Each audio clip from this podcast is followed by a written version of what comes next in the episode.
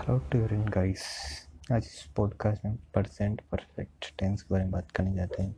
इसको हिंदी में संपूर्ण वर्तमान काल कहते हैं। आईडी कर चुका आ चुका जा चुका किया किया है, आया है, गया है। फॉर्मूला सब्जेक्ट प्लस हैव और has plus platform plus object expression ऐसे कार्य जो वर्तमान में हंड्रेड परसेंट कंप्लीट हो चुके हैं मतलब जो कार्य कंप्लीट हो चुके हैं, उनके लिए प्रेजेंट परफेक्ट टेंस का यूज़ होता है। नेगेटिव में हैवेंट होता है रेजेंट होता है। मुबारक तुम पास हो गए। Congratulation you you have passed बारिश दो, दिन में दो इंच हो गई है।